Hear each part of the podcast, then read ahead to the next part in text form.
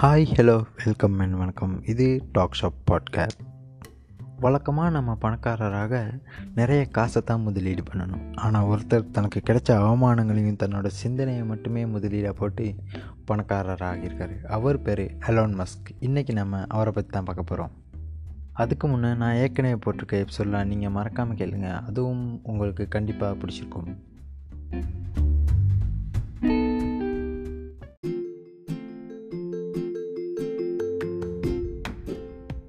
Elon Musk. இவரை பற்றி பார்த்தோம்னா இவர் ஜூன் இருபத்தெட்டு ஆயிரத்தி தொள்ளாயிரத்தி எழுவத்தொன்று தென்னாப்பிரிக்காவில் பிறக்கிறாரு. இவரோட அப்பா ஒரு இன்ஜினியர் அம்மா ஒரு மாடல் இவரோட சின்ன வயசு எப்படி இருந்திருக்குன்னு பார்த்தீங்கன்னா எல்லா கிளாஸ் ரூம்லேயும் பொதுவாக ஒருத்தர் இருப்பார். அவர் தான் முழு கிளாஸுக்குமே சந்தோஷமாக அமைவார். எப்படின்னா அவரை கேலி கிண்டலுக்கு உட்படுத்திய சக மாணவர்கள்லாம் சந்தோஷமடைவாங்க. அப்படியாப்பட்டவங்களில் ஒருத்தர் தான் ஏலான் மஸ்கும். அவரோட சக மாணவர்கள் எல்லாம் இவரை கேலிக்கும் கிண்டல்களுக்கு மட்டுமே பயன்படுத்தியிருக்காங்க. அப்படி இருக்கும்போது இவரோட கனவுகளுமே மற்றவங்களுக்கு கேளிக்கைகளாக தான் இருந்திருக்கு. இதனால் இவருக்கு சின்ன வயசுலேருந்தே யாருமே ஃப்ரெண்ட்ஸ்லாம் கிடையாது. அவர் தனிமையிலேயே வாழ்ந்திருக்காரு. பொதுவாக தனிமையில் வாழ்கிறவங்க பல கற்பனைகளுக்கு போவாங்க. அப்படி தான் எல்லானும் அவர் வாசித்த புக்குங்களுக்கு ஏற்பவே அவரோட கற்பனைகளும் இருந்திருக்கு பொதுவாக சின்ன வயசுலேருந்தே அவர் நிறைய புக்குங்களை வாசிச்சிருக்காரு. அவர் வாசித்த புக்கு எல்லாமே ஸ்பேஸ் ஏலியன் அதை பற்றின புக்குங்களாக இருந்திருக்கு. இதன் மூலம்தான் பதிமூணு வயசில் வீடியோ கேம் ஒன்று எலான் உருவாக்கியிருக்காரு. அந்த கேம் எப்படின்னு பார்த்தீங்கன்னா ஏலியன்ஸை அழிக்கிற மாதிரி இருந்திருக்கு. அந்த காலத்துலேயே இந்த கேமை ஐநூறு டாலருக்கு எலான் விற்றுருக்காரு சின்ன வயசுலேருந்தே இப்படி ஏதாவது புதுசாக செய்யணும்னு நினைக்கிற ஹெலான் அதுக்கு பிறகு படிப்புக்காக கனடா போகிறாரு கனடா போயிட்டு நிறைய பட்ட படிப்புகளை படிக்கிறாரு. அதுக்கு இடையில் அவரோட தாயும் தந்தையும் பிரிஞ்சிடுறாங்க. இவரோ தந்தையோட வாழ்கிறாரு தந்தையோட வாழ்கிற இவருக்கும் தந்தைக்கும் எப்போவுமே சண்டையாக தான் இருக்கும். அதனால இவங்க ரெண்டு பேரும் பேசிக்கிறதே கிடையாது. அதன் மூலமாக இவர் மொத்தமாக தனிமைக்கு ஆளாக்கப்பட்டார்.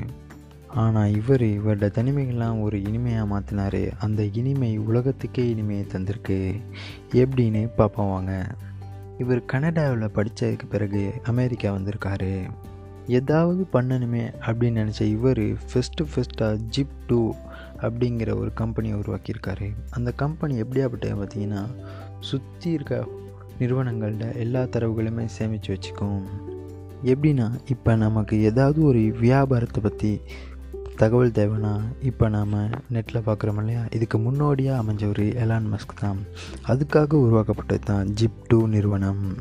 இது ரொம்பவே சக்ஸஸ்ஃபுல்லான நிறுவனமாக இருந்தாலும் தொடர்ந்து அது நினைச்சிருக்க முடியலை எலான் கையில்.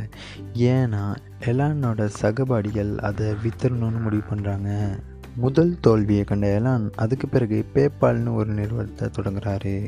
அது என்னன்னு பார்த்தீங்கன்னா இணையவழி பணப்பரிமாற்றம். நாம் எல்லாமே இப்போ ரொம்ப ஈஸியாக பேங்க் பணத்தை ட்ரான்ஸ்ஃபர் பண்ணிக்கிறோம். ஆனால் அந்த காலத்தில் இந்த வசதியை முத முத உருவாக்குனது இவர் தான். இந்த நிறுவனமும் தொடர்ந்து எலான் கையில் ரொம்ப நாள் இருக்கலை. அந்த காலத்தில் ஒன்லைன் பிஸ்னஸ்க்காக ரொம்ப ஃபேமஸாக இருந்தது ஈபே தான். ஈபே இப்போ கூடவும் இருக்குது அந்த ஈபே கம்பெனி என்ன நினச்சிருக்காங்கன்னா இந்த பேபால் நமக்கு ரொம்பவே ஹெல்ப்ஃபுல்லாக இருக்கும். அதனால் நாம் அதோட இணைஞ்சிடணும்னு யோசிக்கிறாங்க. அதுக்காக என்ன விலை வேணாலும் கொடுக்க தயாராக இருக்காங்க. என்னதான் எல்லாம் தன்னோட கம்பெனியை விற்கிறதுக்கு விரும்பாட்டியும் அவரோட பங்குதாரர்கள் அதைத்தான் விரும்புகிறாங்க அதனால் ரெண்டாவது முறையாக மறுபடியும் எல்லாம் தோக்குறாரு.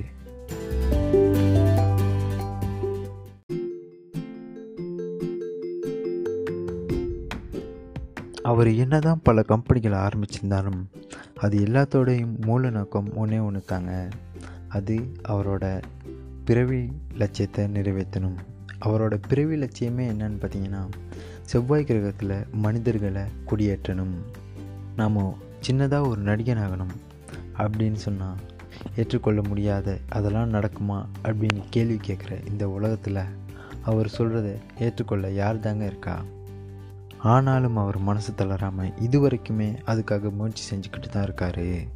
அவர் என்ன சொல்கிறாருன்னா ரெண்டாயிரத்தி இருபத்தி நாலில் கண்டிப்பாக செவ்வாய் கிரகத்தில் மனிதர்களை குடியேற்றி காட்டுவேன்னு சொல்கிறாரு அதுக்கு காரணமாக அவர் சொல்கிறது இந்த உலகம் அழிஞ்சிரும் இது நிலையற்றது. ஏன்னா மனிதர்கள் அப்படித்தான் இந்த உலகத்தை யூஸ் பண்ணுறாங்க அதனால நமக்கு ஒரு புது உலகம் தேவைப்படுதுன்னு அவர் சொல்கிறாரு அதோடு அவர் நிற்கலைங்க பூமியில் பழி மாசடைத்துக்கு பிரதான காரணம் வாகன புகை தான். அதையும் அவர் தடுக்கணும்னு நினைக்கிறாரு. அதுக்காக மின்சாரத்தில் ஓடக்கூடிய கார்களை உருவாக்குறாரு. மின்சார கார் இந்த உலகத்தில் நிறைய கம்பெனிகளால் உருவாக்கப்படுது. ஆனால் அந்த கம்பெனிகளுக்கும் எலான் மஸ்குடைய டெஸ்லா கம்பெனிக்கும் நிறையவே டிஃப்ரென்ஸ் இருக்குங்க. எலான் மஸ்கால் உருவாக்கப்படுற டெஸ்லா கார்களில் என்ன ஸ்பெஷல்னு பார்த்தீங்கன்னா சாதாரண எரிபொருள் ஓடுற கார்களுக்கு நிகரான வேகத்தில் இந்த டெஸ்லா கார்களும் ஓடுதுங்க. இதை யாராலையுமே முதல்ல ஏற்றுக்கொள்ள முடியாட்டியும் இப்போ அதிகமாக அமெரிக்கா போன்ற நாடுகளில் இது பாவனைக்கு வந்திருக்கு. அதோட டெஸ்லாவோட பிஸ்னஸ் மார்க்கெட்டிங் ரொம்பவே உயர்ந்திருக்கு. அது மட்டும் இல்லாமல் அந்த டெஸ்லாவுக்கு தேவையான மின்சாரத்தை பெற்றுக்கொள்கிறதுக்காக அவர் சோலார் சிட்டின்னு ஒன்று தனியான ஒன்று கம்பெனியே உருவாக்கியிருக்காருங்க. இப்படி அவர் உருவாக்குறது எல்லாமே இந்த உலகத்துக்கு புதுசு புதுசாக இருந்தாலும் எல்லாத்தையுமே அவர் சக்ஸஸ்ஃபுல்லாக இதுவரைக்கும் உருவாக்கி கொண்டு தான் இருக்கார். இது போல தான் மனிதர்களை செவ்வாய் கிரகத்தில் குடியேற்றணும்னு நினைக்கிற அவர் கண்டிப்பாக செஞ்சிருவார்னு அவரோட ரசிகர்கள்லாம் கூறுறாங்க.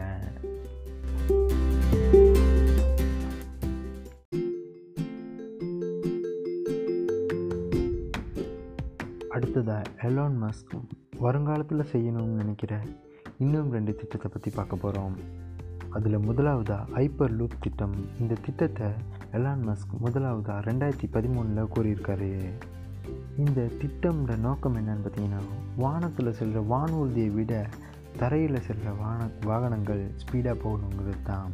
அதாவது தரையில் செல்கிற வாகனங்கள் வேகத்தையும் அதிகரிக்கணும் எந்தவித பாதிப்பும் இல்லாமல் அதுக்கான திட்டத்தை தான் எலான் மஸ்க் சொல்கிறாரு இன்னொரு திட்டம் நியூராலிங்க் இந்த திட்டத்தின் நோக்கம் பார்த்திங்கன்னா சாஃப்ட்வேர்ஸ் இருக்குது தானே? அதாவது கம்ப்யூட்டர் சாஃப்ட்வேர்ஸை மனித மூளையோட கனெக்ட் பண்ணணும்னு எலான் மஸ்க் சொல்கிறாரு அதுக்கான திட்டம் தாங்க நியூராலிங். இந்த ரெண்டு திட்டமும் எப்படி ஒர்க் ஆகுதுன்னு வருங்காலத்தில் தான் நம்ம பார்க்க முடியும். இதோட இந்த எபிசோட முடிச்சுக்கிறேன். நான் உங்கள் அனுஸ்பிரியன் இன்னொரு எபிசோடில் உங்களை மீட் பண்ணுறேன் பாய் பாய்